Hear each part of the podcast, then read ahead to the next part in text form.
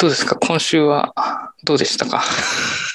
今週は、異常な。仕事が仕事が忙しくて、まあ、昨日、えっ、と、おと、木、金とオフィスに出社して、なんか仕事をして、で、ミーティング、レクチャー受けて、まあ仕事して、うん。っていう感じで。中田さんってそのリアルミーティングってどのぐらいあるんですか？頻度的でも、ある、ある日、時は、えっ、と、週4回ぐらいあるよ。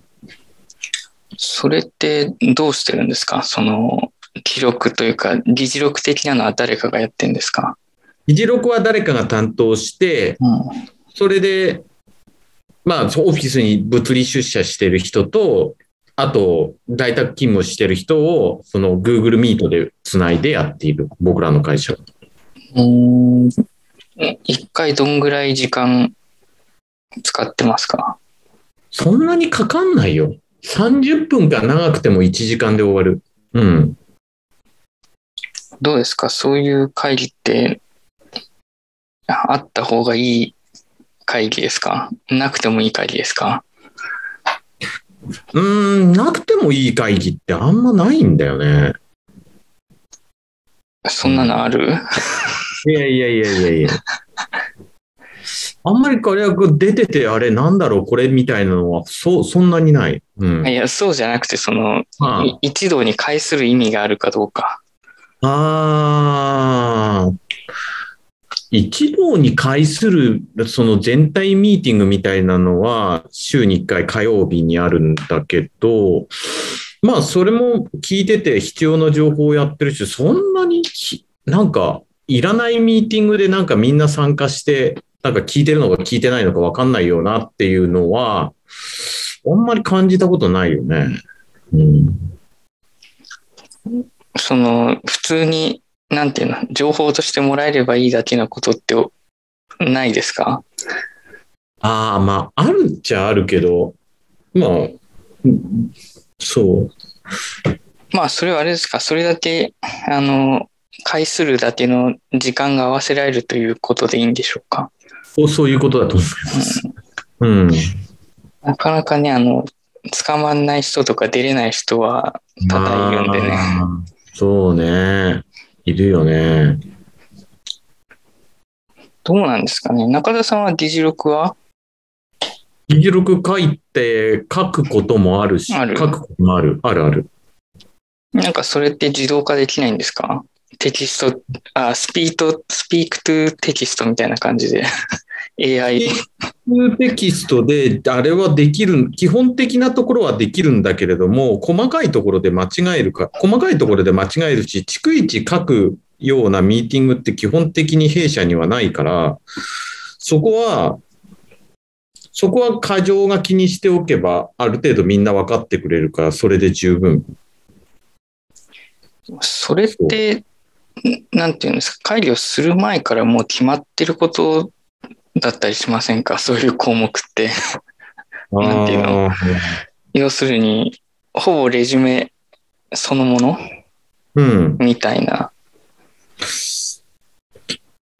あ参加してるメンバーによって理解度に差があれば、たとえ事前にアジェンダを書いて、それを読み上げて、そこで意見交換することでも意味はあることなんだよね。そこであの認識が、そのし作業に対する、作業とか業務か、業務に対する認識が揃うこともあるから、まあ、一概に無駄な時間ではないとは思ってるけど、そう。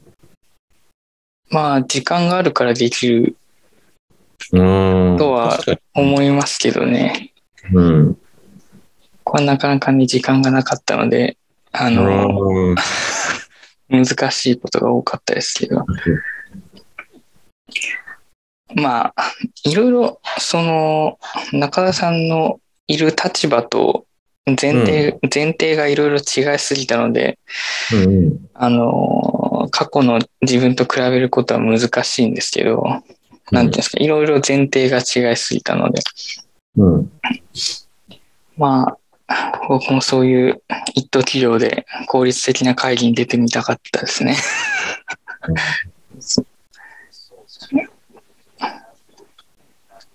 あちょっと待って。違う動画が出てしまった。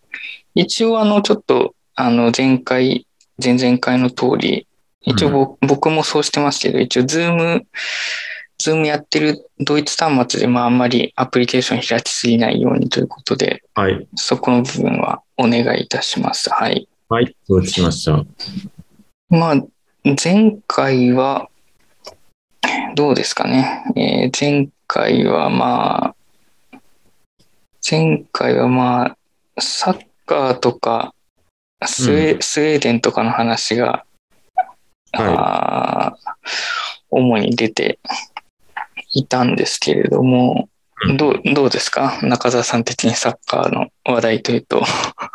サッカーの話題っていうと、えっと、今週月の、今月かい、今週のオープニングフリートークの2番目に載ってるけど、あの、応援しているバンフォーレ甲府が結局 A1 昇格ならずというところで、うんうんで、まあ、監督も退、3シーズン務めた監督も退任することになって、また新しくチーム編成をこれからやっていく必要があるっていう、そんなところでございます。あの、何でしたっけこのスタジアムの名前。えっ、と、ジットリサイクルインクスタジアム。ああ、いい、いいですね。いい、あの、ひどいネーミングだと思いますけど、ネーミングって言わない。ひどいネスポンーミンサー様グですよね。ですから。スポンサー様だから。まあ、しょうがないですよね。もう、あの、お金の前には全てが屈するという、あの時代時代ですので、あの、はい。文化とか芸術とかスポーツっていうものはお金の前に屈していくということなんですよね。そういうことです。一応僕の方もサッカーの話題は一応入れているんですけど、えーまあ一応僕今鹿児島にいて、鹿児島ユナイテッド FC というのがいるんですけど、はい。あ、の、あれですね、まあ中澤さんの方で言えばその松本山雅ですか？はい。はい。が G3 降格ということで、はい。はい。これは実力が遺憾なく発揮されたということでいいんでしょうか？まあもうチームがね、見ててチームがバラバラになってて、うん。まあ、七海監督という素晴らしい、えっ、と、現役時代は素晴らしい活躍を見せた、その監督がシーズン途中の6月から就任して、なんとかなお立て直そうとしたけど、結局、勝ち点を積み上げられずに J3 降格っていう、うん、まあ、今までがうまくい、山賀のうん。歴史をたどってみれば、2005年に、まあ、地域、まあ、地域リーグから2005年に始まって、まあ2009年か、2009年に地域リーグの決勝大会があって、それ見に行ったんだけど、そこからもうずっと上げ潮だったんだよね。うんチームの状態としては、まあ、J、当時の JFL で J2、J1 へ、まあ、2014年、15年に初めて J1 に上がったんだけど、そこまでずっとまで、まあ、当然サポーターも集まり、お金も集まり、で、漢字の要の選手も集まり、あと、反町、今、その日本サッカー協会の技術委員長をやっている反町さんっていう人がずっと長く、9シーズン監督を務めた中で、まあ、その、決して資金が潤沢とは言えないクラブの中で9シーズン戦って、それが、その遺産がもうもう全て吐き出してしまって、今この J3 降格っていう結果になってしまったっていう。まあ、初めてのそのクラブとしての成長の踊り場だろうね。山こんな話題を出しといて、僕は別に鹿児島ユナイテッド FC のその歴史みたいなものは1ミリも知らないんですけど、あの、まあ、これなんですか、最終戦も、えー負けで終わったということ聞いてで、終わったというところで、まあなんですけど、うん。あれですね、あの、この鹿児島ユナイテッドのその競技場は白波スタジアムということで、白波さん。だいぶ、だいぶいいでしょ。そのインクジェットみたいなのと比べたら。だだいぶマシな、あマシなネーミングだと思いますが、あのはい、あの、薩鴨摩、ああ、鴨池か。はいなるほどね。薩摩酒造のですね、あの、まあ、白波ということで、えーはいまあ、これは非常に、あの、なんて言うんでしょう。いいネーミングですよね。非常にその、な、どこがスポンサーかもわかるし、あの、なんていうの、そのスポーツの芸術性を損ねないというか、そのインク、インクがどうとかっていうのとはちょっと違うかなと。と 思います。この前は、うん、その前は、そう、ジジットリサイクルインクスタジアムの前は山梨中銀スタジアムっていう、まあ、や、ごうん、存知、その山梨うん。地方銀行がスポンサーになったけど、まあちょっとこういう状況なので、まあ中銀はスポン、そのスタジアムのメネーミングライツから降りて、その代わりにそのリサイクル、インクトナーのリサイクルがの会社が命名権を取得して、今シーズンからその名前になったんだけど、そう。うん。基準ができるといいですけどね、ぼ前も言いましたけど、その、やっぱあまりにもダサい名前が、クソみたいな名前が多すぎるので、ちょっと、なんていうんですか、やっぱもうちょっとこう文化、芸術、スポーツっていうのは、ある程度、なんていうんでしょう、その、やっぱり文化的な部分を担っているので、やっぱそういうそのなんか商品名丸出しみたいなそういう下品なことはやめていただきたいなと思いますが、まあ先ほどみたいにお金の前には全てが屈すると いうことですね。はいまあ、しょうがないと。しょうがないことですしょうがないということですね。ちょっと僕の方でその2番目の方に入れてるあの禁煙の話なんですけど、その NHK の記事で大和商店グループ終了時間中禁煙。で在宅勤務の社員も対象ということで、うん。えー国内の拠点で働く社員だと1万3000人ということになるらしいんですけど、すごすごいですよね。どうですか？中澤さんみたいな一等企業だと、タバコなんか買ってる、そのおかしな人はいないっていう感じですか？いやでも上司はタバコ、喫煙者だよ。喫煙者だけどすごく気を使ってて、なんか、なんか、俺の入っている、会社の入っている上の、すぐ上のフロアに喫煙室っていうなんか、タバコ臭い部屋があるんだけど、ちょっと狭く、タバコ臭い部屋があるんだけど、喫煙室が。そこ行って吸ってるよ。でも、匂いはしないよね。うんあれですか、その中澤記者の所属の場所っていうのは、その、なんていうんですか、サテライトオフィス的なものなんですよね。そうそう、サテライトオフィス。そうするとあれですか、その喫煙ルームっていうのは、こう他社の人も入り込む感じ？そう、他社と共用の喫煙確か10階と6階、6階にあったと。うん。うんまあ、でも、どうですか？その上司ぐらいっていう感じ？上司ぐらいだと思う。あまり吸った人の、吸ってる人の話を聞いたことがない。そっか。まあ、僕はその、品川の方にいた時から、うん。もう喫煙者はいっぱいいたし、うん。まあ、あれなんですね、その、その品川のビル群にいたので、その他社、他社もいっぱいいるじゃないですか。はい。でそういう人たちも外に出たり、そのいろんな場所でうん。喫煙しまくっていて、で、なんていうの、あの、よくある品川の、あの、あの、高輪じゃない逆の方、港南口？あっちの方に流れていく人の、人の波がすごいって、通勤者の波がすごいっていうのはよく話題になりますけど、あの、でもその中でもかなりの人たちが吸ってないとあんな人数にはならないなっていうぐらい、うようよ吸ってる人を品川の時から見てたので、まあ、どうですかね。体感として中澤さんの世代以上ぐらいは結構吸ってる人が多いのかなっていう感じはしましたけどね。まあ、俺ら以上の、俺らから上の世代はもう、うんさ40%近くいてもおかしくないよね。ただ、年代が下がるにつれ、もう、喫煙者の数って下がってくるから、うん。もう2割。今、公式の統計でも喫煙率って男性が2割、女性が8%まで下がってるんだけどね。うん。そう。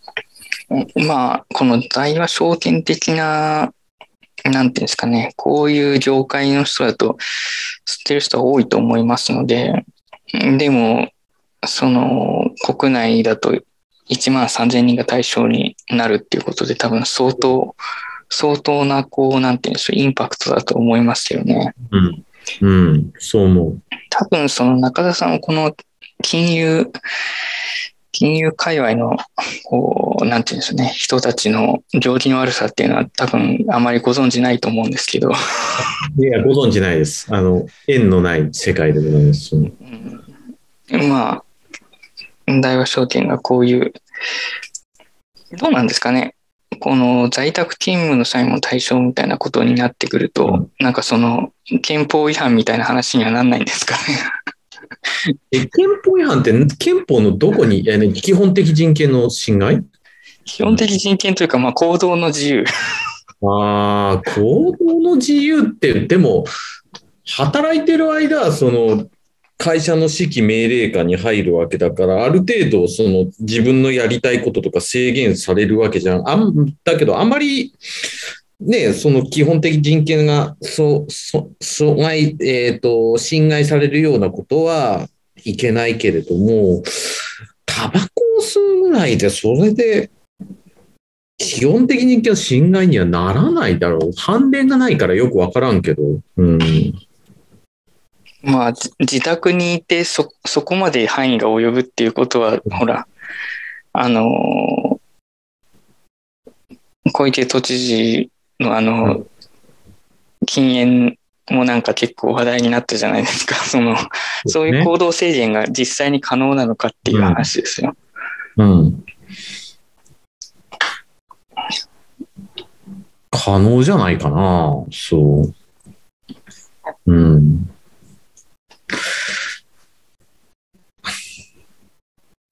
なんかありますか？可能な根拠って。うん、なんかあ、あ、言ってはみたけど、うん言ってはみたけど、そこまで法律詳しくないけど、そう。まあ、それはい、いある程度従業員の行動を縛る合理的な根拠がああることが必要になるわけで、それが何、何か、まあ健康っていうところを重視したってことでしょ？その大和証券グループは。ちょっと。まあ、建前はそうですよね。建前はそうです。いや、だからこういうのもその、インカメラで映っている範囲とかさ、その、例えば休憩時間のカウントとか、うん。えー席を外した回数のカウントとか、まあ、ひいてはその、対応している端末のその GPS のトラッキングとか、はいまあ、いろんな部分でその、そういうことまでし侵食していいのかっていう、うん。あのー、口火、口火のあたりにはいると思うんですけどね。うん。あの、まあ、個人的には、その、当然、矢には嫌いなので、なんていうのうん、すべ、てなくなればいいと思ってますけど、はい。ただ、その、それはそれとして、えっ、と、まあ、この場合、そのオフィスの喫煙室も廃止するっていうんで、まあ、実質的には吸う場所がなくなるんで、オフィスはそれでいいと思うんですけど、その在宅の際まで対象にするのは、まあ、やっぱちょっと、僕は問題かなと思いますけどね。家の中でやることですから、うんそそれをなんか、縛るのは、なんだろう。そういう、なんかす、こういうことをありにしていくと、ずるずるいろんなことがありになっていく、うん口、口火になっていくと思うので、まあ、あんまり変にこれを大手がやってるからって真似するのは良くないかなと思いますね。ああ、なるほど。まあ、要するに、なんていうの、結果とか、その生産性とか効率を見てないということの表れでもあるので、うん。まあ、ただ、その、なんていうんですか。まあ、その、この失われた2、30年ということを考えれば、まあ別に何を、なんていうの、どんな結果が出るとさして生産性には影響しないといえば、それまでなので、うん、これどうですかね。この同様の取り組みは、えー同じ大手の野村ホールディングスのほか、流通大手のイオンや食品メーカーの味の素などでも導入されていると。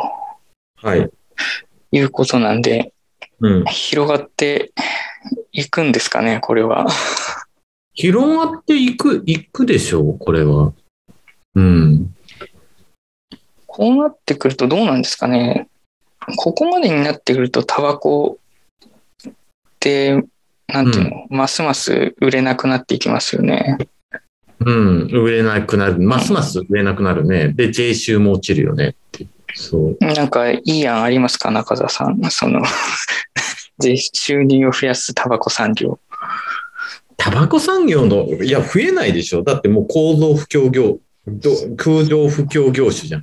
その政府からの、その各国政府からの規制によって、タバコの消費量落ちてるわけだから、別にタバコはなくても生きていけるし。うん。まあ、それを言うとお酒だっていらないですしね。まあ、そうねそう。どうですか？これはマリファナとかを解禁すればいいということにはならないんですか？ことにはな、日本は少なくとも当面の間はそんなことにはならないから、そう。そうですか？あの、イーロン・マスクさんはマリファナ吸いながらインタビューに答えてましたよ。あ、本当？はいそれはすごいね。あの、ちょっと尻滅裂になりながら、シリね。うん。あの、なんていうの？あそう、すごい、あの、いい感じの羅列で、ろれつで喋ってたりしたので、まあ、うん。ちょっとね、在宅まで範囲を広げるのは、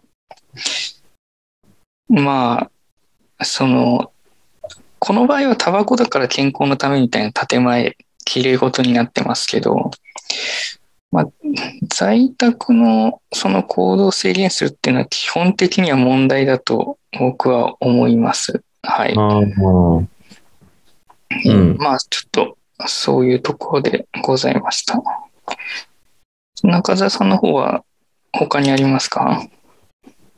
えーっと、まあ、ちょっと、えーっと、まあ、ビットコインの話題と、ビットコインというか仮想通貨界隈の話題と、うんあと、の話題を、あの、二つちょっとやってきて、まあ、話したい方で、聞きたい方というか、それの方でお願いしうん。ます。えいや、どっちも、こっちでもうん、どっちもですね、どっちも。両方。話題は両方、まあ、あの、N め、ヶ月ぶり N 回目の暴落ところで、まあ、いつもの、あの、日常の光景なんで、それは別に特に、特に買いますこともなく、あの、なので、昨日それで、昨日だよね、昨日の9時から30分ぐらい、その、日田圭一さんっていう人の、と、と、ズームで話をした。この日田さんっていう人はどういう人かっていうと、リンクを、えっ、と、見てもらえばわかるんだけれども、元はその仮想通貨の、えっ、と、業界団体の、えっ、と、事務局長として、その政治家へのロビーイングとか、あと仮想通貨界隈の意見、えっ、と、業者、あの、えー業界団体だから、その業者の意見集約とかをやってた人なんだけれども、うんうん。き基本的に、その成人の世界へコミットして物事を動かすってすごく労力がいるし、やったからといって必ず成果が返ってくるわけじゃない。ない世界なんだから、で、な、ね、ない世界なんだけど、それをなぜやるかっていうことを聞いてみたんだよ。それは、そのひ、ひださんっていう人は、その、その、好きだからやっていると。そう。でしょうね。だからねだからまあ好きだから法律家とか会計の基準とかも自分で調べて勉強するし、好きだからそういう人の集まりに行って話、まあ、ツイッターのスペースとか行って話をして、好きだから、うん、まあ好きだからやってるんだよね。でも、俺の立場からすると、それはものすごくメンタルを消耗する世界、世界でのことを好きだからっていうことでやるのはすごいなっていうのは伝えた。日田さんに伝えたね。そう。まあ、その、見返りに関係なく、やる、やれる熱意がないと、なんていうの、この不透明な業界では多分 そんな切り開いていけないと思うので、まあ、やる気と熱意と両方ある人だからだと思いますけどね。まあだからそれを一口に言うと好きだからっていうことだと思いますけど、なんていうの、そんな理路整然とした理由があってやるような業界ではないと思いますので、まあやっぱ熱意うん。なのかなと思いますね。で、何ですか？あの、どういうことなんですか？その、法整備が足りてないとかそういう話なのか、うん。なんていうんですか？どういうことを思い描いておられるんですか？飛田さん自身は、その法整備を進めていって、そその、まあ、少額決済とかができるようになれば、より、えっ、と、仮想通貨の流通って、えっ、と、決済の方面における流通が盛んになっているから、みんな損しない、そういう世界を描いているみたいなことを話していたんだけど、だんだんだってるし、うん。まあ、それに向けて、自分はこれから、まあ、その、行動していくっていうことを言ってた。そう。まあ、その、うん。なんていうんですか、この、ブロックチェーン通貨的に使えるものとして、まあ、それこそ渦中のみずほ銀行が J コインとかやってたと思いますけど、はまあ、なんていうんですか、一応その、使おうと思えば使える、銘柄は出てるとは思うんですけど、うん。実際その、な、何が中澤さんは日本で広まらない要因だと思ってますか？それとももうすでに十分広まっているとお考えですか？十分広まってるとは思わないけど、その、うん。広まってるとは思わないけれども、そう、あまりそういう決済っていうよりは、どちらかというと、その、法法的には今暗号資産って呼ばれてるから、その価値保存の手段としてビットコインとか、あと今イーサリアム。でまあ、イーサリアムはもう NFT とかで、NFT とかのでももう、のプラットフォームの技術として使われてるから、そういう意味では、もう実用性っていうのは少しずつ、えっ、と、えー特にイーサイーサリアムの場合は、えーまあ実現されつつあるっていう。うん、ただ、そこに対して税制とかが追いついてないから、まあこれから、えー、日田さんをはじめとして、業界の人たちが、その、政治へのコミットをしていって、まあ、その、より、えービジネスがしやすいように、えっ、と、まあ、少しずつ変えていくっていうところじゃないかな。この方は何歳ぐらいですか？何歳くらい？いや、年は聞かなかったけど、そう、まあ、40代？うん。うーん、なのかなって。そう。まあ、ある、なんていうの？時間もかかることだし、こうの、ん。この国の腰の重さからするといろいろ難しい、なんていうの、険しい道ですよね。うん。まあ、だからよっぽど好きじゃないとできないんだろうなと思いますが、まあ、さっき中澤さんの言ってた、その、あの資産としての価値の保存っていうのはちょっと難しいですよね、現状。さっきみたいなやって暴落したりするわけですから。ということが一つと、うーんと、まあ逆に言うと NFT みたいなものが、えー現状も、まあある程度普通に世界的、まあ世界的と言っていいかどうかはわかんないですけど、まあ、国際的には使われているから、まあ、うん。なんていうんですか、その日本の中での法整備みたいなものがそんなに必要なのか？うん。みたいなところはちょっと気にはなりますけど、今ってどうなんですか、今の、今の日本政府としては、これはどういう扱いなんですか？有価証券的なものになるんですか？有価証券、いや、法的な整備のところ全く追いついて、あの、そのところの、その厳密な、その、まあ、資産、有価証券的な、いや、ごめん、そこはちょっと、まあ、あの、正確に答えられない。やいや。うん、だからす、やっぱり、なんだろうな。うん。まあ僕みたいなその素人には、その送金、国際的な送金で、みん、なんだろうな、割と、えーネット上の人がホイホイビットコインを送り合うみたいな世界になっていれば、まあ普通に使うと思うんですけど、なんていうの、例えばそれは、その、結局その、国際ブランドのクレジうん。クレジットカードの国際ブランドを通じたりとか、なんかこう、決済プラットフォームを通じると、まあその分手数料が引かれていっている。んわけなんで、そう。うん。まあそういう、そういうそがれていってしまうものが、なるべくない形で送金できるんだったら、まあいいな、ぐらいには思っていたんですけど、現実としてはそのやっぱ価値がなかなか保存しにくいし、うん。うん。まあどうなんですかね。これ日本にいるから使われてないと感じてしまうのか、アメリカに、アメリカとか、なんか北欧とかだったら割と普通に使われてるもんなのかって、その辺はどうですか？いや、アメリカでもそんなに普通に使われてるわけじゃないよ。ただ、ニューヨーク証券取引所に先物指数にへあの連動するタイプの ETF は上場されてるっていうだけの話で。そうう。うん。先物。うんただ、そのマイク、えっ、と、マイクロストラテジーとか、あと、えっ、と、コインベースは大量に持ってる。で、あと、えっ、と、エルサルバドルっていう、うん中米にエルサルバドルっていう国があって、えっ、と、今年、えっ、と、ビットコインを法定通貨にした。うん。じゃあ、あれですか、まあ法定通貨にしちゃえばもっとみんなが使う。法定通貨ね、こんなボラティリティの高い法定通貨使わないだいやろう。、だから、エルサルバドルがそういう手法を取れるのは、何ですか、そこまでその、そこまで資産が上下するということなんですか、エルサルバドルは。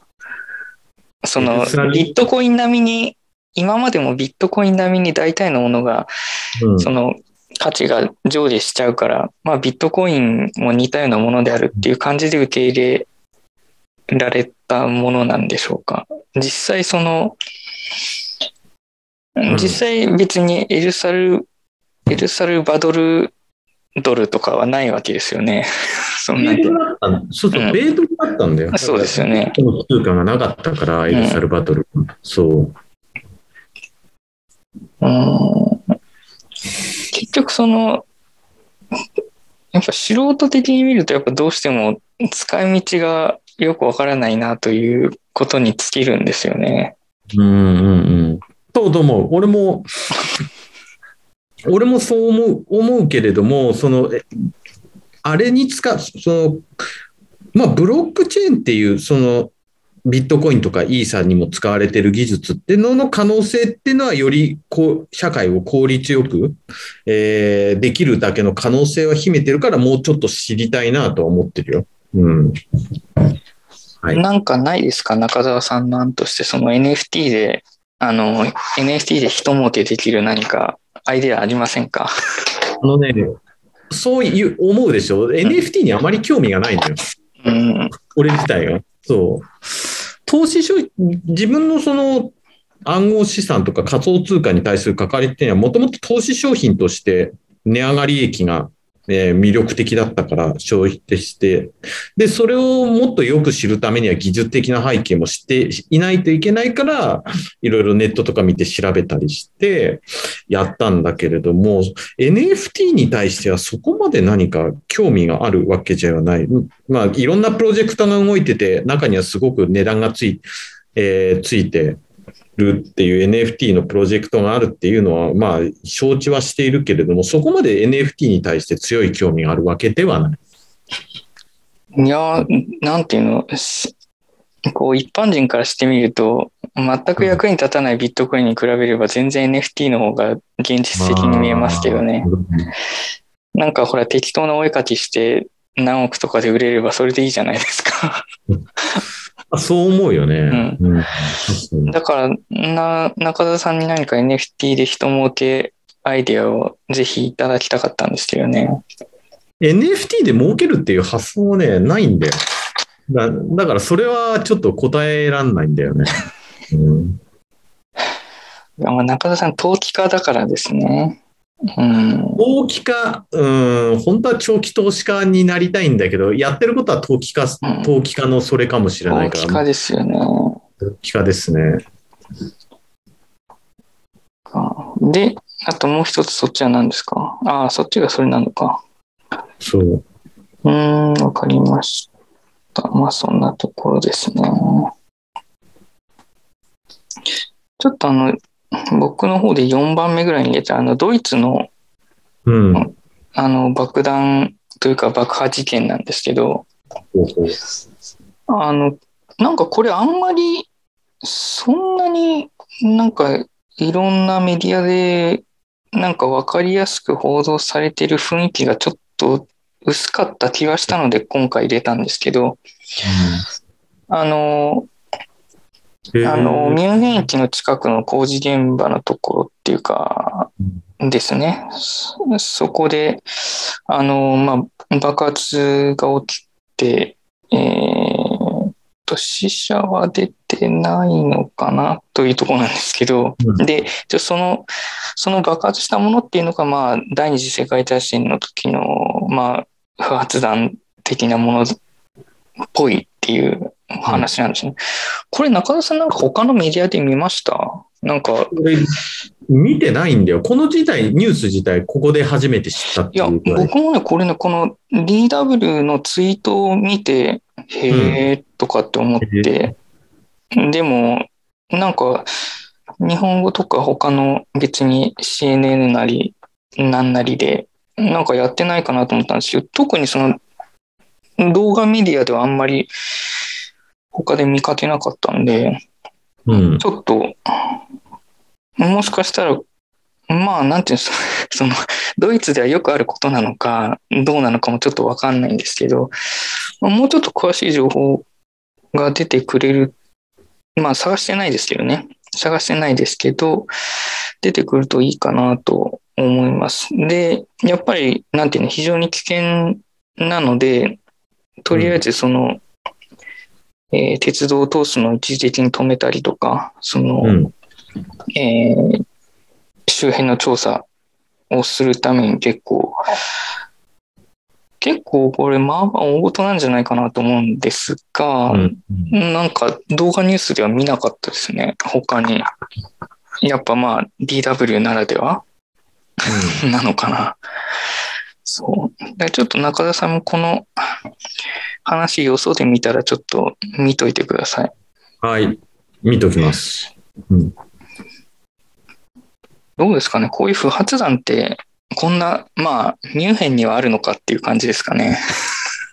いや、ミュンヘンじゃなくて東京でも時々掘り起こされるよ。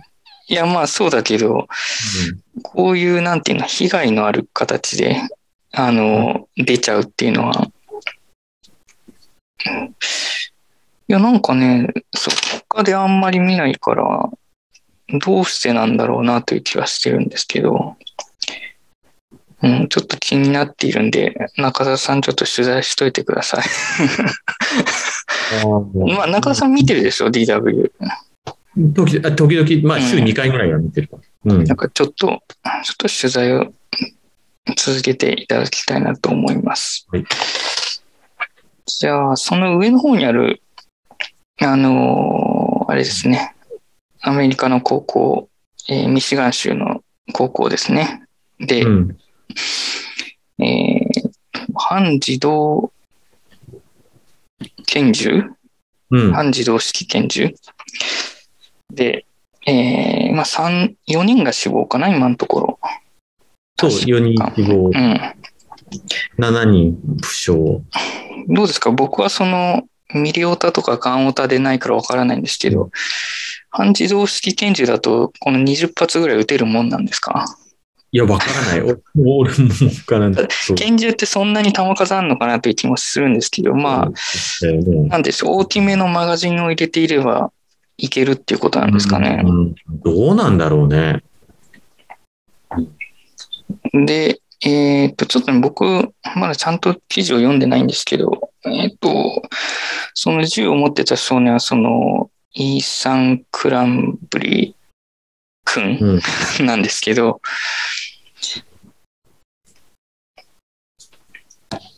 あ、でもこの人の両親もインタビューに出てましたよね、確か。あなんか、ふなんかその、この子のインスタにはなんか、銃、その直前に銃を買って手に届い,、届いたっていう、インスタグラムが投稿していたりとかしていて、なんだろう、高校生でも割とうん。簡単に手に入るもんなんですか？半自動、半自動式拳銃ぐらいは。州によってだいぶ変わってく、だいぶ変わってくるんじゃない？ミシガン州ミシガン州。ミシガン州の銃規制がどれくらいのレベルまで、えっ、と、厳しいかわからないけど、州によっては変わってくると思う。変わってくると思うよ、それは。まあ、どうしてもこれが起きますよね。いあの、日本で言うと、あれ、池田商事店とか、ああいう、その、こっちには銃がないから、ああいう形になりますけど、最近だとあれですか？あの、愛知の方で中学3年生刺殺事件その施策ありましたけど、中田さんはどうですか？あの、なんか地元でこういう黒い、黒い事件の噂とかって聞いたことありますか？黒い事件ってあるというか、割と俺の近いところで起こったり、もう14年ぐらい前だけど、起こったのよ。でお僕自身が2005年から1年間、えっと社会福祉法協議会のその、えっと臨時職員として1年間、えっと共同作業所に勤めてたのね。うん。で、僕が辞めた後に入った人が、入った人が、そこの共同作業所に入った人が、その入った人の、その、姑、小姑さん、それから、えーこえーと、結婚し、その人の結婚した相手した人のお姉さんってことか、お姉さんを殺しちゃったことがあって、で、その人、その僕が言ってた当時の上司が、えっ、と、記者会見とかしたりして、で、みんなニュースとか、ニュースとかの記者が富士見町に来たりして、結構ちょっと騒がしかったことはあった。うん。僕はそういうその、殺害みたいなことはなかったですけど、まあやっぱ自分の付近のエリアの学校だと、まあやっぱ自殺はある程度ありましたよね。うん。まあその、事故もいろいろあったと思いますよね。その、あの、東野敬吾のキリンの翼的な、ああいう、ああいうじ葬られ、葬られかけ、あるいは葬られてしまったような事件も多分あったと思いますけど、だからああいう形でその視察みたいなことっていうのは、まあ自分の時は聞かなかったかなと、自殺はあったと思いますっていう感じですかね。だからああいうことになるとやっぱ周りの人たちは大変ですよね。そのうん実際現場にいた人たちもそうだし、付近のね、エリアにいた人たちとかもそうですけど、うん。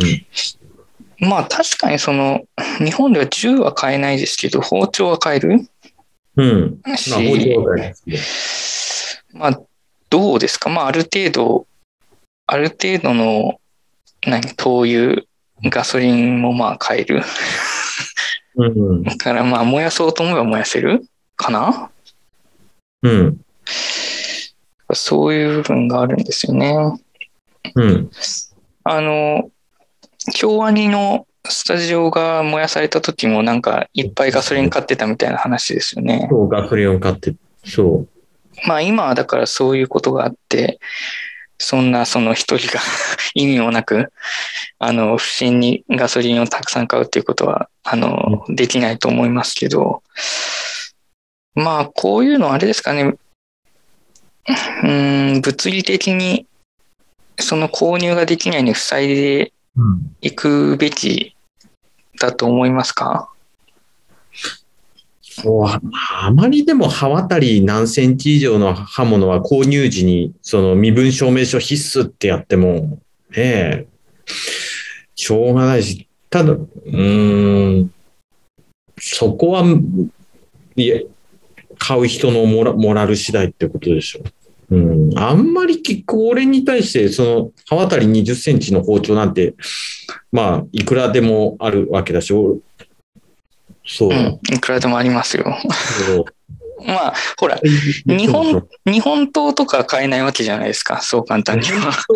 はまあ、そう銃刀法で規制されるから、そんな簡単に買えないよね。うん。どうですかね、包丁。まあね、別にあの、あの、何ですか、ホームセンターとかに言えば、斧とかだって別に買えるわけですからね。うん、どうですかね。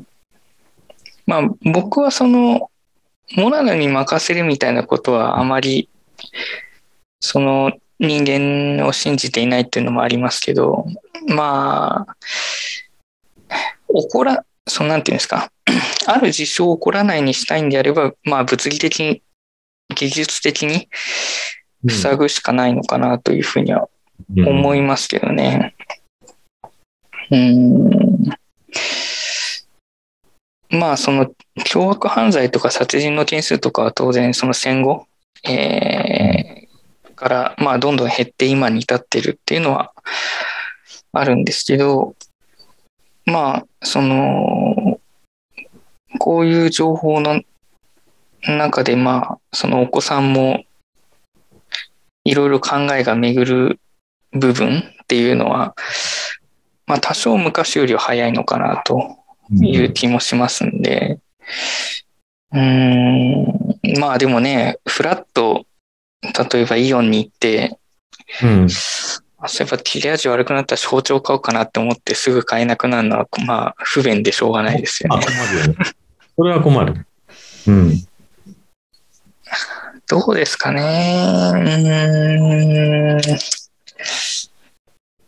うーん。刃渡り。刃渡りで見るべきなのかどうかもちょっとよくわかんないですけどね。うん。難しいですね。まあ、うんただ包丁は多分、その、カッターも危ないですけど、うん、包丁はカッターよりは危ないですよね。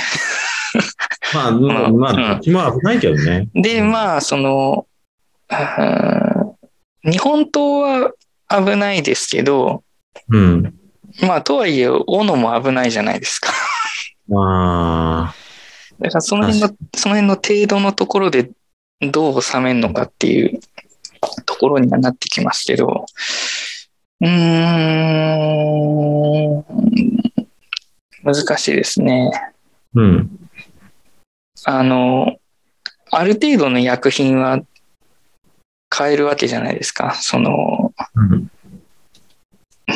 何ですか？別に、ヒ素とか硫酸である必要はなくても、ままあ、うん。あ、まあ、極端に言えばない農薬とか、もう、そういうものは買えるわけですよね。そうか、買える、買えるわね。っていうか、まあ、はっきり言って農家周りの道具とか薬品って、まあ、危ないものばっかりじゃないですか。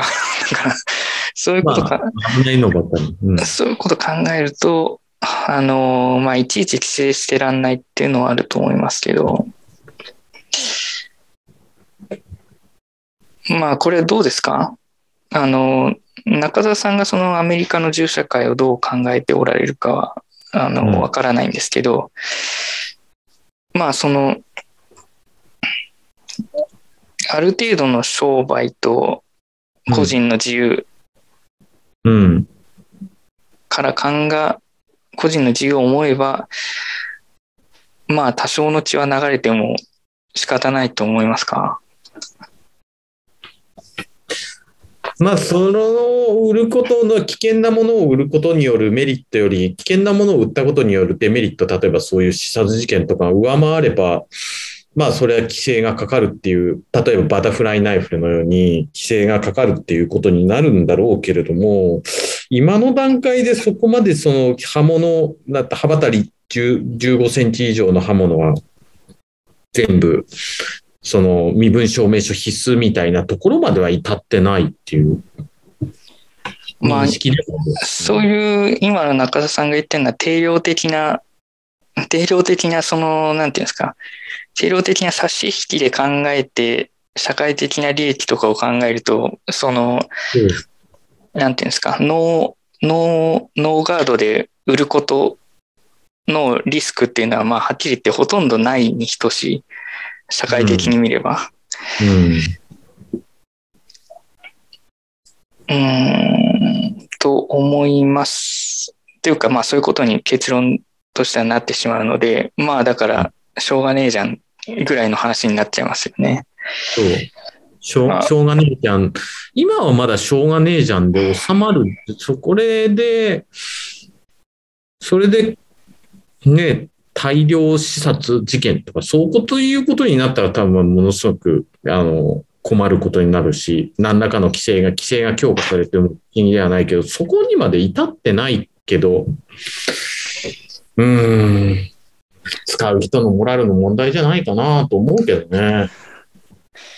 いや人、人間なんかのモラルに任せるのは一番危ないと思いますけど、僕がこういう 時点で嫌だなと思うのはやっぱ若い人が死んじゃうことなんですよね。ああ、確かに。あの、まあ、適当に年取った人が死ぬのはもうしょうがないと思いますが、こういう若い中3とか高校生とか、そういう人が死んでしまうのは、防げる限りは防ぎたいとなんとなく思うんですよね。うん。それは別にその、なんていうんですか。その、正義とかそういうことではなくて、単純に、単純にそれはちょっとな、嫌だなと思うんですよね、若い人があなってしまうのは。でもまあ、あと、うーん。まあね、その、規制して塞いで起こらないにしようっていうのは、まあ、非常に貧しい考えなんですけど、発想としては。あの、うん要するに、なんていうの、えーそのサイバーアタックを受けて顧客情報が流れるぐらいなら、なんていうの、もうネットを使わないみたいな、そういうあ。そのレベル。そう、そういう極端な、えー貧しい発想と同じなので言ってることと、構造としては。だから、そうはできないんですが、この中3高校生レベルの人たちが亡くなってしまうのは防ぎたい。えーとなった時にどうすればいいかっていうのがよくわかんないですね。うん。まあでも、とりあえずその身分証明的なものはあった方がいいんじゃないですか。だって、銃を買うときだって ID チェックは当然しますから、まあ、そりゃそうだよね。まあやっぱそのぐらいのことはその銃刀に関しては必要なんじゃないですか。うん。銃刀っていうか、まあ薬品も多分そうだと思いますけど、だから、そのぐらいの、なんていうんですか、障壁はあった方がいいと思いますけどね。うん。大人だから買っ大人だから何でも買っていいことにはならないんですけど、まあ未成年が買うことにはた多々問題がある とうん。思うので、そのぐらいはやっていいんじゃないかなと思いますけどね。うん。まあこれは、あのアメリカの話なんで、まあ、まあどうせアメリカだしなっていうところではあるんですけど、まあ日本でもある程度はね、そういう、その未成年同士のいざこざでうん。犠牲者が出るので、それはなんとか防ぎたいなと自分は思いますけどね。まあちょっとしょうがない。うーんとね。あとなんか中田さんありますか？なんかこれ以外に。あの、オミクロン株は、あれですか？風邪っていうことでいいんですか？株はちょっと今までのニュースを総合するに、おそらくデルタ株よりも、えっ、と、えー重症化しにくく、感染力は強いけれども、そこまで重症化リスクは低いんじゃないか。特に、えっ、と、 full vaccinated が進んでる国では。うん。いやもうこれはコロナはただの風邪っていう T シャツを着て街を練り歩いてもいいわけですか。いや、だそそこはさすがに、そこまでさすがにする必要はねえと思うけど、そう。どうですか？中澤記者といえば、あのースポーツと芸能ゴシップが多いですけど、い。なんかそのあたりでの話、そのあたりの話なんかありませんか？芸能であたりでゴシップ、ちょっとヤフーニュースを いや、となんていうの？ほら、一応、中澤記者はその中東政治エキスパートで、あの、あの政治部に入ってるから、だからもうちょっと中東の話題もあれば、伺いたいところではあるんですけど、うん。そう中東ね、えーっとね、中東のニュースで言えば、えっと、イスラエルとモロッコって、えーっと、国交も樹立したんだけれども、軍事面においても今後協力を深めていくっていうニュースで、えーっと、それはエルサレムポストに出てたかな。うん。モロッコね。モロッコ。イスラエルとモロッコ。で、UAE、あと UAE と、えっと、イスラエルの間はドバイもテルアビブ間がもう就航しているっていうところで、だんだんと少しずつだけど、うん。そのアラブ諸国と、イラン、いまあ、イランはアラブじゃないから、いや、あの、中東諸国と、その外交防衛面に関する、えっと関係が築かれつつある。まあひょっとしたら、えっと敵の敵は味方っていうところで、一番はサウジと国交が、国交なり、その外交の的な協力関係ができれば大きいなとは思ってるけどね。なんですか、これは、んなんですか、意外に歴史が前に進んでいる感じなんですか？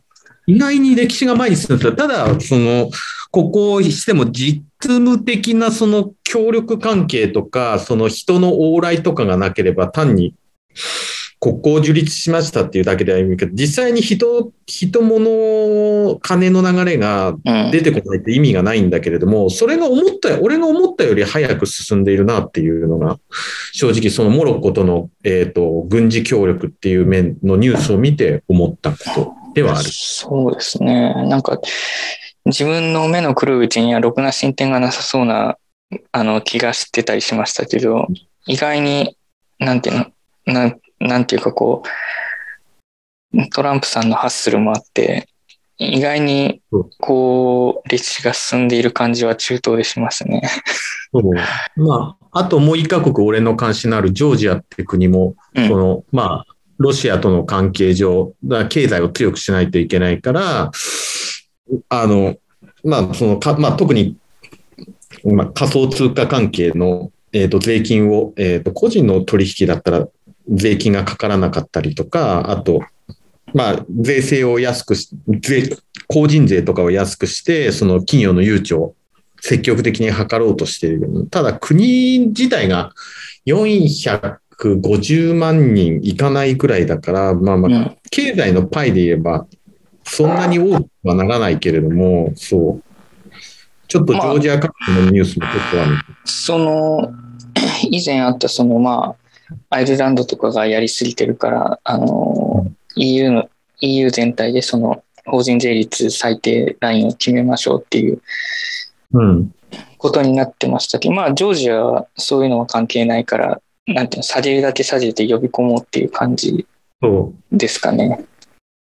ただ、えっと、OECD の、OECD 加盟国の間では、法人税の最低税率を15%にしようっていう話が上がってて、それで国際協調してやるっていうところで、でも、まあ、10そこまで極端に何かを下げるっていうところは多分できてるし、ジョージア自体がそんものすごく産業が発展してるわけでもないから、そう、ジョージアのさ、ジョージアの産業って何ですか？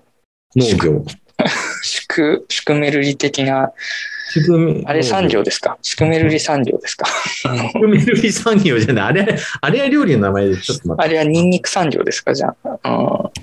う。まあ、ワイン、ワインも、ほら、ワインの一大産地だし、ジョージアは。そう、ジョージア。ジああ、まあでも多分一滴も飲んだことないな。ジョージア産のなんか。うんでワイン。うん。まあ、カード、まあ、税金が安いからカード決済よ。ああ、そうそうそう。ジョージア、こっち、ジョージアじゃなくて、ジョージア州の方だった。どああ、だった。産業ビジネス、産業ビジネス統計データです。うん。ああ、でも、これは、インターネットの自由度。そうねなんだろうな。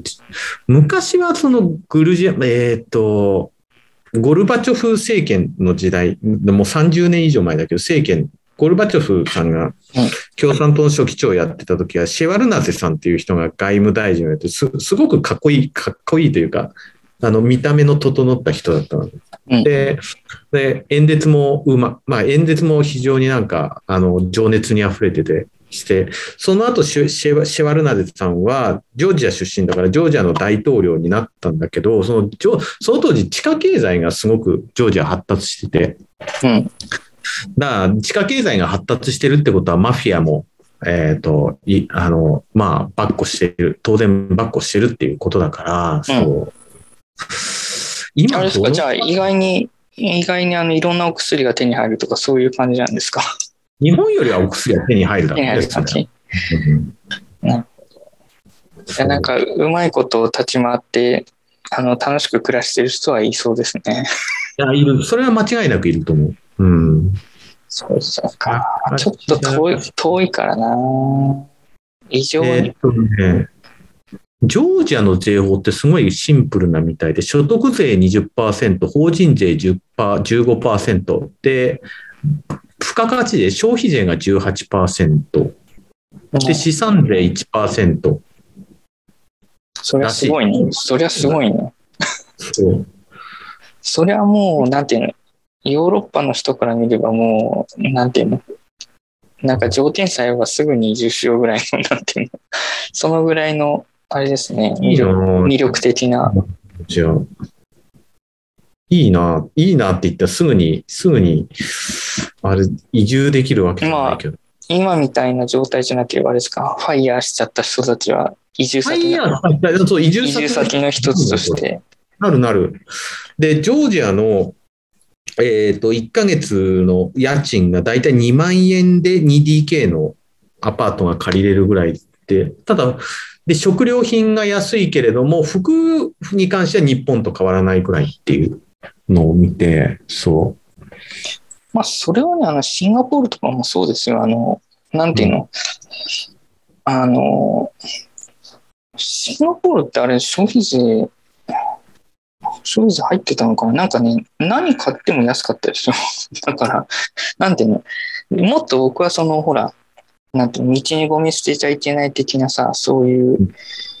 そういうなんかお高い、お高く止まってる感じなのかと思ったんですけど、実際はなんか別に何買っても食べても移動しても全てが安くて、一体これどこでお金取ってんだろうっていう感じのところではありましたね、シンガポール。う。うん。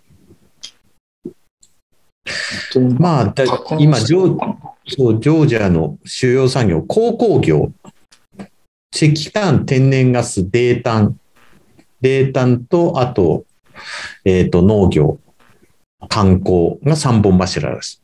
みたいだね。うんちょっといいな、ジョージア。いいんじゃないですか。なかなか。中田さんもあれですか、その、ビットコイン資産が爆上げしちゃったら移住しちゃいますか？うん、爆上げしたら移住、いやーちょちょっと、でも、ちょっとかん考えてもいいかなっていう。だってね、その感じだったらまあどうですか ?1 億ぐらい持って、あ余生、余余生をそのね、余生を。普通に過ごすぐらいのことは多分できますよね。できると思う。まあだからって現実的なのかっていうとまた話は別ですけど、うんというところで、ジョージアの話が盛り上がったところで、はい。あとちょっと僕ので入れてるふるさと納税関連の話を一応入れてるんですけど、うん、中田さんどう思いますか？この制度自体。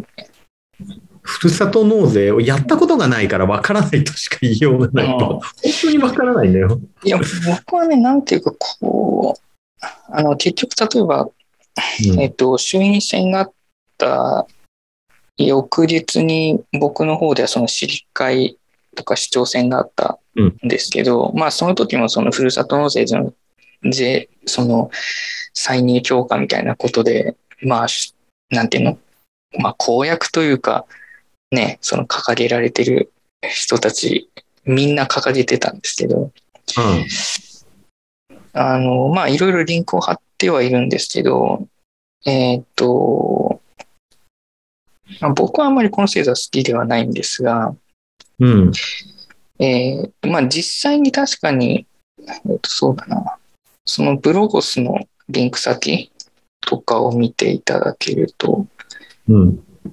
いいかなと思いますが、えっ、と、2020年度だと、えー受け入れ総額は6724億円うん。うん。うん。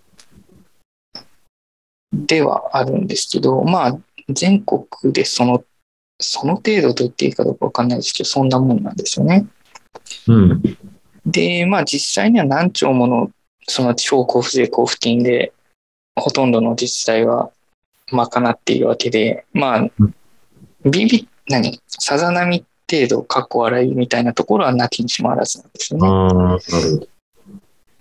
で、まあ、以前にはその Amazon ギフト券を返礼品にしたりとかして、うん。あの、まあ、いろいろ争われていたんですけど、まあ、最近のその、ふるさと納税の支援サイトみたいなのを見ると、まあ、その、いわゆる分かりやすいうん。牛肉とか果物とか以外にもですね、なんていうの、その、自然のエリアを守る保護活動とか、あの、あとなんか、あの、保護し、保護、保護犬とか保護猫とかのその支援みたいな感じで、なんていうんですかね、ふるさと納税という名を借りたそのクラウドファンディング的な感じにも使われているものが結構あってですね、うん。まあ、その、ほら、クラウドファンディングって、ものにもより、ものにもよるんですけど、まあ、成立すればお金が取られるパターンと、成立しようがしまいがお金が取られるパターンもある。うーで、まあ、そういうものに比べたら、まあ一応、まあ返礼品がないものもたくさんあるんですけど、まあうん、ちょっとした返礼品とか、まあ返礼品がなくても一応控除、控除の対象になる、えーことを考えれば、まあ、ないよりはあってもいいうん。制度かもしれないですけど、あちなみに2021年度の地方交付税交付金の総額は16兆3921億円なるほど。うん。です。だからさっきの6000何百億円っていうのに対して、まあ、考えれば、さざ波程度か どうかわかりませんけど、そんなところなんですよね。うんなんかね、なんだろう。まあ、その実際に、だからさっき、さっき見たそのインクジェットのスタジアムの名前みたいなもんでですね、その、実際に金が動いてて、多少盛り上がってるんだからそれでいいではないかと言われたらそれまでうん。ではあるんですけど、まあなんていうんですかね、その、うんまあ本質的な問題に対する取り組みではないし、うん。えーそのリンクさ、えっと、楽天インサイトのリンクを貼ってるんですけど、うん。今年度のふるさと納税に寄付した、する予定っていう。うん。これを見ていただくとですね、えーっと、意外にその寄付する先、どこに寄付するかっていうところで言うとですね、意外にその自分に縁もゆかりもない自治体に対して、と、えー寄付した、する予定って回答している人が多いんですよね。一番多い。64.5%。うんで住んだことはないが、旅行などで訪れた自治体が24%。うん。で、自分の出身地である自治体というのが14.2%。この楽天インサイトのうん。うん。アンケートだと。だから、なんだろう。まあ、その返礼品目的っていうことも多々あるのかもしれないですけど、うん。ほとんどの人が自分にゆかりのない、その6割以上自分にゆかりのないところに寄付してるっていうことを考えると、うん。どうなんですかね。その、うん。返礼品とかそのクラウドファンディング的な書かれた命題、命題で目立ったもん勝ちみたいな世界にちょっとなってる危険性があるうん。気がするんですよね。うんもし中田さんふるさと納税するとしたら、自分のゆかりのとこにしますか？富士見町にすると思う。する？うん。でもそれはかなり少数派なんですよね。この楽あの楽天インサイトのそう。これで見るとね。で、ふ富士見町にさ、今、ね、返礼品、総務課のホームページ見てみたら、う返礼品がカゴメの工場があるから、カゴメの野菜生活がもらえるんだよ。ああ、いいじゃない。うん。あとは、マスミの蔵もあるから、マスミの純米酒がもらえたりとか、日本酒のああれがもらえたりとか、そんなことでございます。いや、だから、あの、と前回その紹介した長野の木曽村の、何でしたっけ、おろく串とか、ああいう伝統産業？うん。あれも、だから結局そのふるさと納税の返礼品商品として、まあ、産業になりつつある、というか、なんていうの？だからあの記事を読んでしまうとさ、ふるさと納税を否定することはちょっと難しくなってくるんですけど、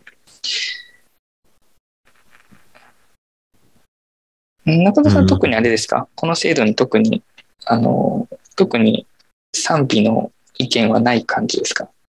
賛否の意見がないっていうより、うん。ふるさと納税に対する知識がない、ないし、そあ、の、そもそも所得、そのふるさと納税をして納税額から2000円の事務経費を差し引いた額が予測税が控除されるほど納税してないので、うーん、あんまり。そう、だって、中田さんいやそう暗号、暗号資産家だからさ。暗号資産家でも。でもあれか、確定、確確定しなければってことなのか。確定してないから申告のしようがないんですよ。なるほどね。そう。なので、なあのやっぱり、やっぱりイーロン・マスクと同じだ。キャッシュが、キャッシュはないけど資産はあるっていうパターンだね。キャスあの、ああの、えっ、と何、何兆分の1ですが、同じことでございます。はい。僕はね、これは、なんていうの、始まった年、あの、えっ、と、菅さんが総総務省の時うん。に始まってるのかな？確か。えっ、と、ちょっと待ってね。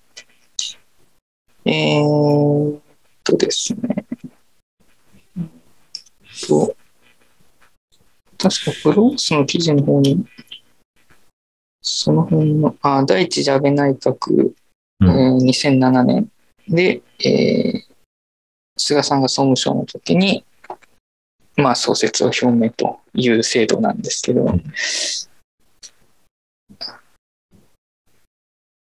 まあ、理理念としてはいいんだと思うんですけど、機能としては今一つ、全体からしてみると、でも、個々の小さい自治体からしてみれば、それでもプラスの収入ではあるから重要みたいなところで、なんていうんですかね。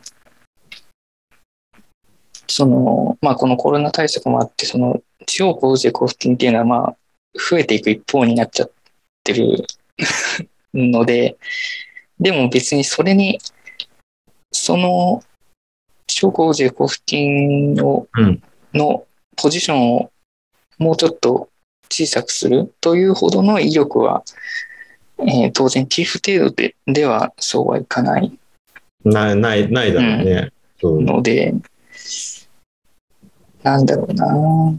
まあ盛り上がっちゃって実際にお金が動いてるからいいじゃないかって言われればそれまでなんですけど、なんて言うんですかね。これはその、うーん、本当は、なんて言うんですかね。焼いてでも傷口を塞がなければいけない傷に対して、うん。まあ、複数枚絆創膏を貼っていくような、なんかそんな感じ、うん。そんな感じ、印象を受けてしまうので、僕はあんまり好きじゃない制度ではあります。はい。そっか。中田さんなんかどうしてるかなと思ってま話題を入あ、れたんですけど、まあ、特にやっていないということですね。特にやってません。はい。まあ、やってみてもいいんじゃないですか。あの、どうですか？例えばビットコインで納税、あの、寄付できるってなったらしますか？ちょっとやってみたいと思うけどね。やってみたいと思うけどな。あんまあり動かの、動かしたくないんだよな。あ、なるほどね。もう、中田さん、常に積み立てで溜め込んで、あの、溜め込んで、まあ、溜め込んでるのは事実です。溜めはい込んで爆上げして、あの、和製イーロン・マスクになるっていうのが目標ですから。なれればいいけど、そんなにさ、もう本当1、1ビットコインもいってないぐらいでさ、そんなにならないよ。まあ、あの、リンクの下の方に、そのプレジデントの日本一のレタス王国、川上村っていうことで、赤村。はい。はい、あの、これもくしくも長野の話なんですけど、はい。これですね、その農林水産省の課長補佐、西尾さんの記事おで、ー珍しい。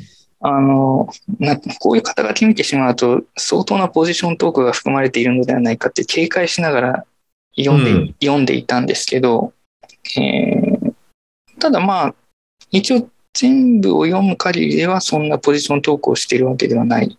うん。あの、全然誠実な記事だなと思いました。うん。あの、分析もすごい素晴らしいです。その、うん。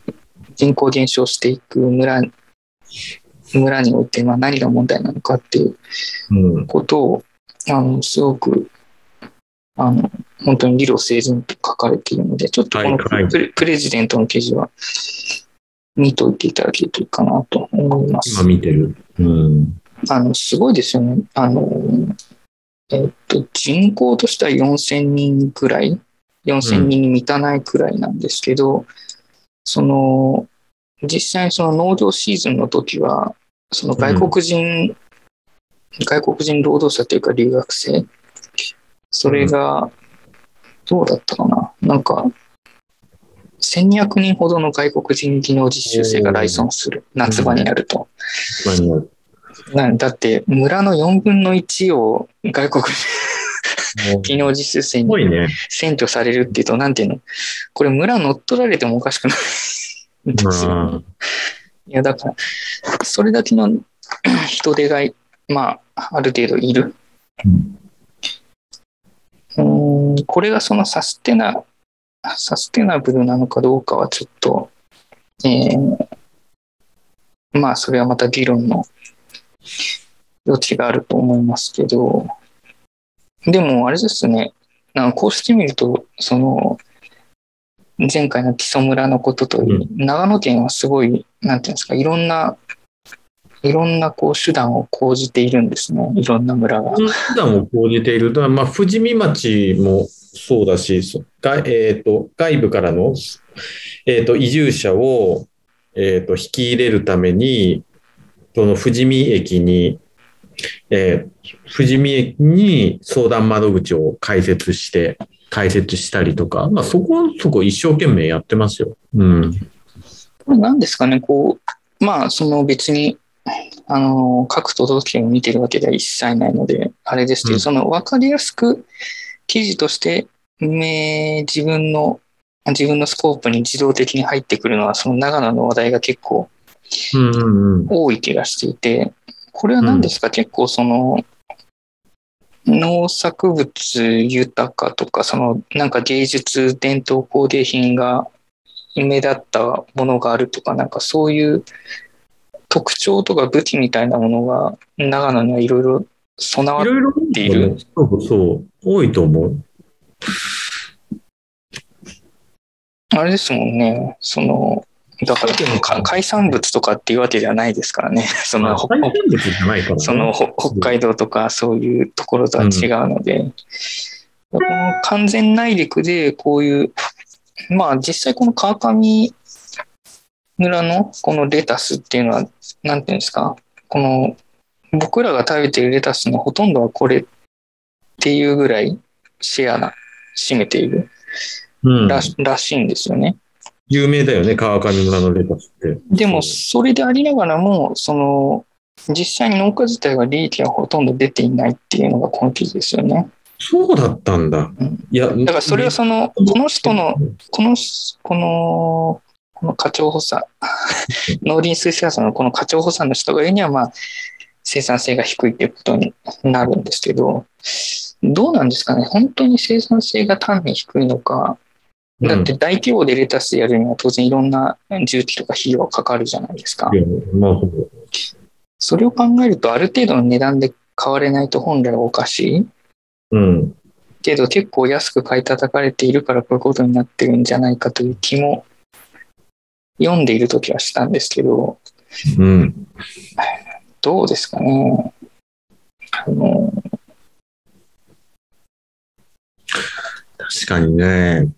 川上村は僕ら、僕らの、まあ、20代、30代、まあ、地元にいた頃はすごく農家も、えっ、と、収益を上げてうん、村自体が豊かで、その、藤原さんっていう人が長い長らく村長を務めてたのね。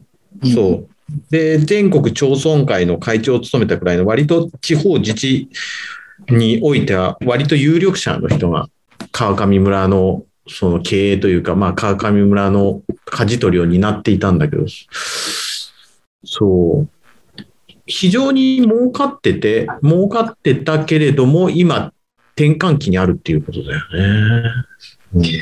あの、このプレジデントの記事の5ページ目だと、その冬場は、えー沖縄でレタスを栽培するっていうことで、うん。その沖縄県の女村と、えーまあ、提携、提携っていうか、なんていうんですかね、手を組んで、その冬場は今度は沖縄の方でレタスを栽培するっていう、そのなんていうんですか、あのタイムマシン経営じゃなくて、こういうのなんていうかわかんないですけど、まあ、こういうやり方をして一年中回す、その、うん。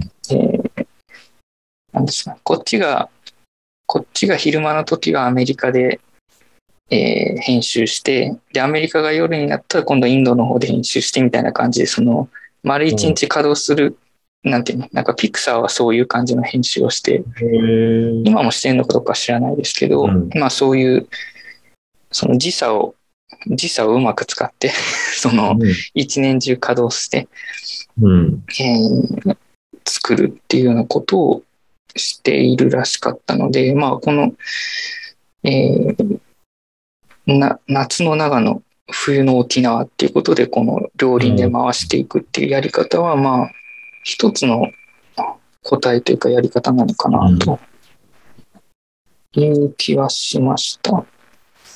だから結構その、まあこの農林水産省のこの人がうん。そのハブになってこういうプロジェクトをいろいろやりましたよっていう記事ではあるんですけど、どうなんですかね？他の他の都道府県でもこういうなんか農林水産省の人がハブになってなんかいろんなプロジェクトやってくれてるもんなんですかね？どう農林水産省はわからないな、でも、その、まあ、あの、まあ、多分この農水省の人は、まあ、キャリア、キャリアの人で、うんで若いうちに、さまあ、財務し、財務省の役人だったら20代のうちに、えっ、と、税務署長になって、そこで、えっ、と、いろいろ、まあ、もてなされたりとか。だからこまあの西尾さんはあれですね、その平成27年から30年まで川上村に赴任して、副村長として企画立案と。だからまさに藤原村長の、えっ、と、部下として、その、そ村営、村、村の運営の舵取りを、の一翼を担ってたってことでしょ。その西尾さんは。逆にこういうことは、その村の規模だからできるっていうこともあるのかもしれないですよね。あるのか、そうだね。なんかこれが例えばね、横浜市の副市長として赴任とかそういうことにはできないじゃないですか。それは、そ全然ね、難しいよ。うん全然こんなことにはうんできないと思うので、まあ村の単位と規模だから、まあそういう、なんていうんですか、外から間に入って、そうね。えー理論的に変えていくっていうことができたのかなという気がしますね。だから、これがね、いろんな他のとこでこういうふうに転換ができればいいなと思いますけど、はい。まあ、マスダレポートが正しいかどうかはともかく、まあ、890いくつかとか消滅する予定になっているので、うん。どうなんですかね、こう、その、こう、下手に規模のある市が、その、どうにもならなくなっていくよりは、なんていうの？まあ、フットワークの軽い村の方が、何か、こう、模索し続けて、うん。残っていける可能性もあるのかもしれないですね。うん。うん。あ中田さんね、もう今、377万都市の横浜市に住んでいらっしゃるから、こういう、こういううんマイクロな話は、あの、知ったことかって感じかもしれませんけど、いや、言ったことがないわけじゃないけど、ただ、田舎のそのコミュニティが苦手で、まあそこが問題なわけですよね。居場所がなかったから、まあ、や、横浜に来たら横浜のこのさっぱりとした気風があったから、もう3年半住んでるっていうだけの話であって、さっぱりとした？やっぱりとまああれですね、あの、エズラ・ボーデュール先生は、まあ、やっぱそういう都市部の、そういうコミュニティの書室みたいなのやっぱ大敗って書いてましたけどね。大敗ってもうあの、偉いあ、偉いっていうのは本当。あの、アメリカではすでに、あの、そういう大敗ししているっていうふうに書いてました。で、日本はまだそれが残ってるっていうふうな書き方をしてるんですけど、うん、でも実際起きたことといえば日本ではどんどん大敗が進んでアメリカのように、なんていうの、うん。人人口が、人口密度が高いにもかかわらず大敗していったという、その、まあある意味では、なんていうの、アメリカよりもひどい状態かもしれないし、そうじゃないかもしれないですけど、あの、そのジャパンズナンバーワンでは、あれですね、その、だ全体的には日本を評価してるんですけど、その、これがその、なんか要するに経済が上り調子だから、こういう感じになっているとも言えた、その、アズナンバーワンってあとナンバーワンの時代ね。うん言えるような状態にもあったけど、その経済が落ちてきた時にどうなるかわからない。でも、うんすぐにはそのダメにならないだろうみたいな風に書いてますね。で、実際どうなっこのジャパンズナンバーが79年ですけど、あの、出たの、出版されたのがね。はい。でもそれから40年経った今どうかっていうと、まあ、なんてやっぱダメになりましたよね。その、いや、40年も経っちゃったらそれはそうなのかもしれないですけど、どうなのかな。だから、さっきも言ったように、その、なんかこの目立った話題の時に長野の村が割とフィーチャーされるんですけど、うん。ただ一方でその海なし県でその中澤さんが中澤さんが飛び出たようなコミュニティっていうのもまた現実としてああるわけですよね。うんちなみにあの中澤さんのお兄さんっていうのはその、うん奥さんっていうのはどこから来た人ですか？地元の人？奥さん、奥さん地元の地人。元の人か。奥さん地元の人で、兄貴が、えっ、と、エプソンの派遣で働いてた時に、奥さんエプソンの一般職の事務をやってて、そこで出会ったの。職場結婚。うん。だからこういう村単位になるともうそもそも村の中にいないわけです。その地元でっていうこともない。うんうんうんこのこの川上村の話でも書いてありましたけど、要するに、えー大学とかに出るときに、その都会に出てで、そこで出会って結婚して引き連れて戻ってくるかどうかみたいな、そのうんうんそういう勝負になっている。その、うん。ただ帰ってこようにも誰もいないっていう、えー問題があるので、だから地元でどうにかなってるっていうことはまだまだ地盤が強いっていう、とも言えますよね。富士見町ってどうですか？何万人ぐらいいるんですか？1万4千人。1万か。ああ。じゃあまあそうですよね。あの、何ですっけ。あの、徳之島の、あの、取り上げたところとかも1万人以上はいましたからね。うんまあ、だから、その、なある程度の規模の定住社会が成り立つには、まあ、1万人以上はちょっと必要なのかなっていう気がします。うんあの、中田さんはどう思われてるか知らないですけど、あの、宮台真司先生いるじゃないですか。彼は彼はその大規模定住社会っていうのはもう、なんていうの、2万人以上超えると無理なんだみたいなことをよく言ってますね。うん。2万人ね。うん。えーまあ、っていうか、その、それが無理だって言ったのはもっと前の人、その、古代リリシャの人、えっと何？ああ、そうなんだ。あの、誰でしたっけ？あの、アレクサンドロス王の、あの、家庭教師だった人。いや、わからない。誰だっけ？誰だっけ？アリストテレスじゃなくて。その平沢勝恵先生的な立場の人。うんえーだからまあ、昔、もうその、もう古代リリシャの頃からそうだったということなんですけどね。まあ、だから1万人以上2万人以下ぐらいが、その、地域社会ユニットとしては持続可能な範囲。ただ、とはいえ中澤さんが飛び出たように、その、閉鎖、うん閉鎖性っていうか、なんていうんですか、馴染まない場合もう出ていくしかないっていうことですよね。だって、その、ほら、都会だったらさ、あるコミュニティに馴染めなければそこ出ていけるじゃん。まあ別のコミュニティ覗けばいいことですもんね。そうそうう。んだけど、田舎のコミュニティだったら、そこ出たら、あの、行き場がない。行き場がないから、同じ県内のその松本とか長野みたいなところに行くとか、たそこが中京圏、関西圏、首都圏のような大大規模な、あの、その人が、あの、匿名で、匿名で人が生きていけるような社会にさ、行くしかないじゃん。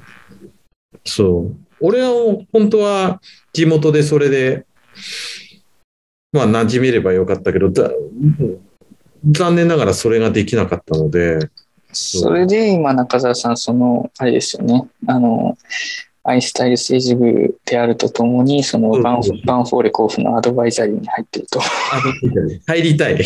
入れるもんだったら入りたい。入ってるということなんですね。うんちなみに何何がきっかけで甲府を応援することになったんですか？あきっかけを聞いてくれるか。うんそう。あの、えっ、と、1997年に、ああの、フラン、ワールドカップフランス大会の予選がものすごく盛り上がって、その時に、えっ、と、今、まあ1997っていうか、香港返還とか言うのかと思った。そうそういやいや、そのと、そ香港返還の時、うんこれが7月1日、それが11月に、えっ、と、マレーシアのジョホールバルっていうところで、あーえっ、と、日本とイランが戦あって、ね。ワールドカップ出場を決め、その試合がものすごく俺に奇跡ですね。うんそう、青年、ジョホールバルの奇跡って。じゃあもう、どうせだったらサッカー見に行こう、サッカー見に、サッカー見に行こうって実際にうんテレビで見てるで。じゃあ一番近いチームどこかなって言ったら、当時山賀がまだ、あの、アマアマチュアというか、その、J クラブとして活躍をしてなかったんで、で、J, えーと J リーグを目指す当時、アマチュアリーグに所属していた、えーとバンフォーレ甲府っていうのが甲府にあったから、甲府だったら1時間15分ぐらいで行けんじゃんっていうところで行ってみたっていうのが始まり。なるほど。そう。じゃあもう、あの、あれですねアドバイザリーに入ってから長いんですね。アドバイザリーになりたい。俺もなりたいけどね。結構長い歴史があると甲府、長い歴史バンフォーレとの。なただ途中で2010年から、まあ去年、まあ10年ぐらい、去年ぐらいまで、その、まあ結果は気にしていたけど、もうほとんど見に行ってなかったよね。うん。3年に1試合ぐらいしか見に行ってない時期が長かったから、だから今年からよ、本当その、なんで今年から再開したかっていうと、それは、まあ、こういう、その、な名もなき一市民が、そういう都会の砂漠の中のコミュニティもない中で一人で生きていくのは不安だったし、なんだ、なんか好きな人、物同士のコミュニティの中で、なんか楽しくできればいいかなと思って、そう、また応援し、応援をはあの再開したっていう次第でございます。ちなみに僕の知り合いが、あの、先月 DAZNをやめていたんですけど、あのあ、れやなん。か、あれですか？あの、 DAZN ってなんか、他に機能ありますか？その視視聴以外に、その、なんていうんですか？なんか、買うとか寄付をするみたいな機能ってあるんですか？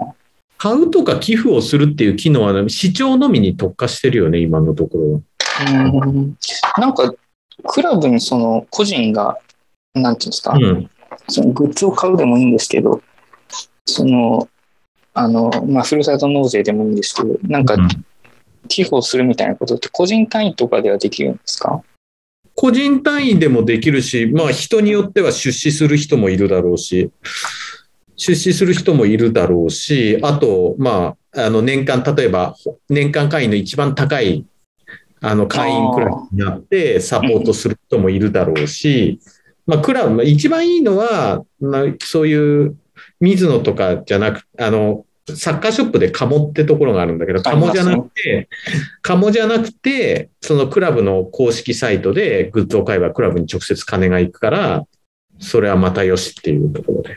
中田さんなんかそういう会員的なもの入ってるのはあるんですか？オフの年間会員だよ、俺。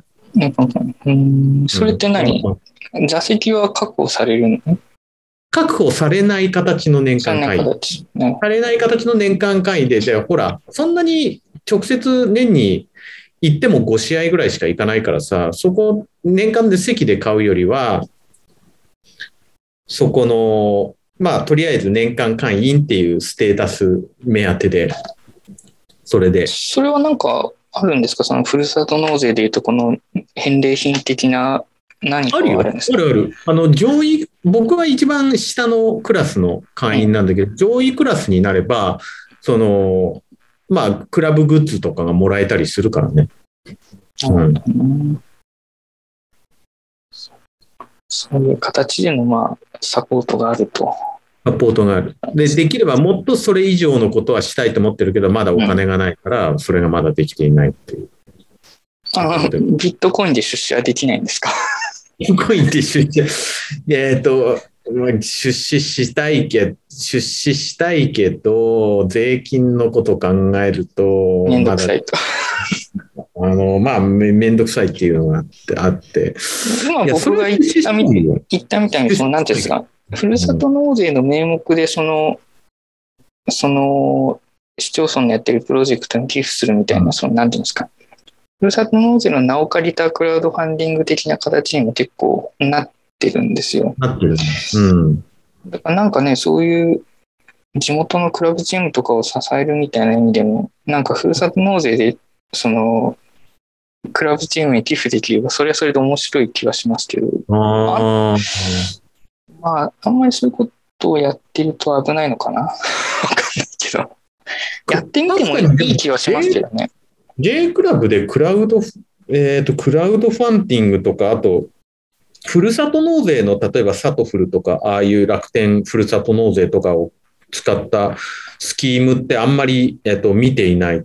やってるかもしれないけど、あのね、実はね、僕もね、あのーそんなに詳しくは見てないんで、あのー知らないんですけど、まあ、その、なんていうの地元を盛り上げるとか支えるみたいな意味では、まあ、結局その、スキーム、節税スキームになっちゃってますけど、まあ、でもいいのではなかろうかっていう気がしますね。ちょっと待ってね。J、J クラブ、J リーグ、ちょっとね、J、その、先週話したみたいに、三浦和志を、その、いつまでも抱えておけるようなクラブチームはまあ勝手にすればいいですけど、やっぱ、なんていうんですか、山賀にしろ、甲府にしろ、なんうん。そういうチームはもっと支えていかなきゃいけないですよねその、ひ支えたいし、そのね、数を抱えておくみたいなことはできないじゃないですか。それはできますね。そう。だからそういうことは難しいチームはもうちょっとサポートできると面白い気がしましたよね。うん。あれだね、その、ふるさと納税の、た例えば今見てるのは佐賀県鳥栖市のふるさと納税をすると、サガン鳥栖のレプリカユニフォームがもらえるとかいうのはあるけど、それ、クラブ自体が、まあもちろんだって、その、なんていうの、自治体に向けて寄付するものだからね。だから、直にそのクラブチームに寄付できるわけじゃないけど、今ねまあ、ちょっと探してる。うん例えばあれかな、さっき俺が言ったみたいな、その、さっきっていうか冒頭で言ったみたいな、そのネーミングライツにセンスのない方々が多いので、やっぱそのダダサいネーミングをつけさせないっていう、その、心苦しいところでございます。A クラブもそうです、ね。ダサいネーミングをつけさせないためのファンディングとしてふるさと納税っていうのは、なやろうと思えばスキームとしては多分できるのかな、自治体に対してですからね。うん。ただ、あの、今ね、ノートの記事を見てるんだけれども、その、何かプロジェクトを始めようとして、それで今やって、今現在 J1 から J3 までのクラブので、合計20件、えっ、と、2000、今までに20件のプロジェクトが立ち上がってるっていうのは、それは例えば、えっ、と、グラウンドの整備であったああ、いいじゃないですか。そう引退試合のし、あの、選手の引退、クラブに功労になった引退試合の選手の運営費用であったりとかっていう形で、素晴らしいですね。ああ、うんじゃあそういうのがあれば、どんどんそう、中澤さんもやってみてくださいよ。全然、多分、いいかなと思いますね。クラウドファンディングで READYFOR、CAMPFIRE、Makuake のとかのクラウドファンディングのプラットフォームを使ってやっている。うん、ああ、それはだから、その、ふるさと納税スキームではないっていうことですね。そういうことで、あと、例えば、地域リーグの、地域リーグとか JFL っていう J リーグの下部リーグから J リーグに上がるときに、えっ、と、FC 岐阜っていう J3 のクラブがあるんだけど、そのクラブは、えっ、と、J、えっ、と、J リーグに上がるときに、えっ、と、一口5万円で出資を募って、えっ、と、持ち株会を整備して、それで、えっ、と、まあ、その資金調達をしたっていうことはあった。うん。地株会ってその株は何？どうできるの？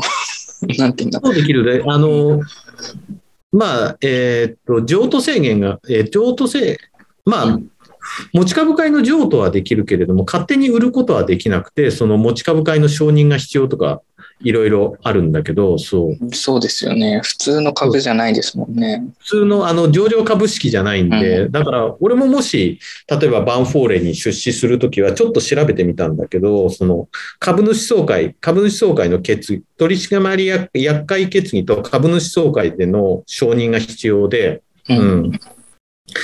で、そこに、えーっと、例えば司法書士か、司法書士さんとかの、その、出資関、あの、出資に関する費用を考えれば、せ1000万円プラス5、60万円ぐらいはかかって、例えば1000万円出資したとすると、5、60万円事務費用がかかってくるんですよ。でもそれは必要な費用だから、まあ、いざとなったら出せるように今からが投資を頑張って。まあ、中澤さんならはした金ですよね。さざ波ねえさざ波程度の俺の金額ですよ俺の、俺の全財産超えてんだよ、それ。いやいや残いや、その、念ながら。その、なんていうんですか、キャッシュ、中澤さんのキャッシュとしてはそうかもしれないですけど、やっぱり、もう暗号資産という莫大、バックボーンがありますからね。ねえ莫大な不透明なバックボーンがあるから。透明じゃねえし。いざとなったら、いざとなったら保有量ぐらいここの場で言ってもいいけどさ、そんな全財産超えてんだって今ね。ただで、ただでさえ今日、ただでさえ今日あの、ば、仮想通貨が爆下がりしているっていうの、本当まあでもあれでしょ、中澤さんの場合下げたら買えでしょ。下げたら買いだね。でしょよくわかってるじゃないですか。うん、だって、よくわかってる。今日もだって買いたかった。だって中田さんもなんていうの？あの、ひたすら積みまして、その、もう爆上がりするのを待ってるタイプの人だからさ、とにかく安い時に買い、買いまくるっていうね。中田さんもそういう、くてしょうがない。買いたくてしょうがなかったけどさ。いやその、あれでしょ、その暗号、暗号ドルコスト平均法でしょ。暗号ドルコスト平均法です。まあよくわかってんじゃないまあだからそこは勝間、勝勝間方式ということですね。あの、勝間さんからは習ってないけれども、結果としてド結果的にね、結果的結果的にそうなってるという。に。じゃあまあ、あれですね。今回の教訓はまあ、ドルコスト平均法で積み立てようっていうこと 雑な結論だ。いや まあいいけどさで、そうやって、膨らまして、あの、クラブチームを応援しようということですね。そう、そうです。いや、あの、本当そうなんだよ。あの、いつか、いつか言いたかったことなんで、そう。あの、俺の人生の最終目的は、バンフォーレの株主になることだから。これあれですか？もう中澤スタジアムになる日も近い。儲けたいな、それだけ。中澤スタジアムになる日も。あの、はっきり言って、90ぐらいに対してそう、中澤スタジアムだったら別にみんな納得すると思いますよ。あの、あーごく普通の冠じゃないですか。やっぱその、なんていうんですか、バンテリンだとか、ね、その、ペイペイだとか、そういうのをちょっとつけてしまうのは、スポーツに対する冒涜かと思いますので、じゃあぜひ中澤さんには命名権も、あの、取得していただいて、うんはい。それだけになれればどんなにいいかな、本和製イーロン・マスクとしてね、あの当。い、やいやいやいやいや。これからの期待も、これから期待しておりますはい。じゃあ、そんなところでいいですかね。2時間も。すみません、長くなりました。えっと、一応、その来週、えっと、中心蔵ということでよろしくおはい、願いします。よろしくお願いします。ではいえっと、来週は時間は同じでいいですか？ちょっと待って、ね。中田さん、出張は今月は？明日、明日甲府行ってくる。明日なんだ。明日、明日こ、チームの最終戦を見届けてくる。うん、あ、いや、ほら、いつもの長野出張。長野出張じゃない、甲府出張。あ、いや、だから今月はない長野出張。あ、あるある。ある。あるえっと、2週間後に、ちょっと父親の七回忌へ行ってくる。ああ、なるほどね。うんでは、一応来週もとりあえずということで。来週もとりあえず大丈夫だね。はい。まあ、ダメなら言ってください。はい。っていうところですね。はいまあ、誰かななんか、一応こう、えっと、こんこの収録は12月4日土曜日で、一応これがエピソード5になるんですけど、はい。エピソード10ぐらいになったら、なんか他の人も呼べたら呼んでみたいんですけど、呼びたいね。なんか、なんていうの、声だけの出演なら問題ないよみたいな知り合いって中田さんいますか？まだ今、今は思い当たらないけど。思い当たらない？いや、別にトントントンさんでも誰でもいいんですけトントンさんはトントン出てくれるよ。そう。ど。まあ、やっぱ中田さんがね、やっぱ一番ネットワークが広いんで、なんていうの？そのキャスキャスティングには困らないんじゃないかなって僕は踏んでるんですけど、僕がオファー出せそうな人ってもう3人ぐらいしかいないんで、中田さんはね、100人ぐうん100人ぐらいあの、いますからこの10分の1以下でございます。ね、ちょっともしね、あの、第三者、はい。サードパーソンがいればちょっと、あの、候補を教えてください。はい。あの、はいオファー、オファーを出しますんで、はい。どうすればいいかな？オファー出した時って何？出演料として、どうすればいいんですかね？?Amazon 欲しいものリストのリンク送ってくださいとか、そういう感じ。それでいいんじゃない？それで俺がなんか物を買って、あの、送った、あ送ったことは過去にあるから、やり方は分かる。うん買ってあげて。そうわかりました。じゃあ、そんなところで今週もはい。お疲れ様でした。はい。じゃあ、来週も。よろしくお願いします。よろしくお願い。ありがとう。ございました。ありがとうございました。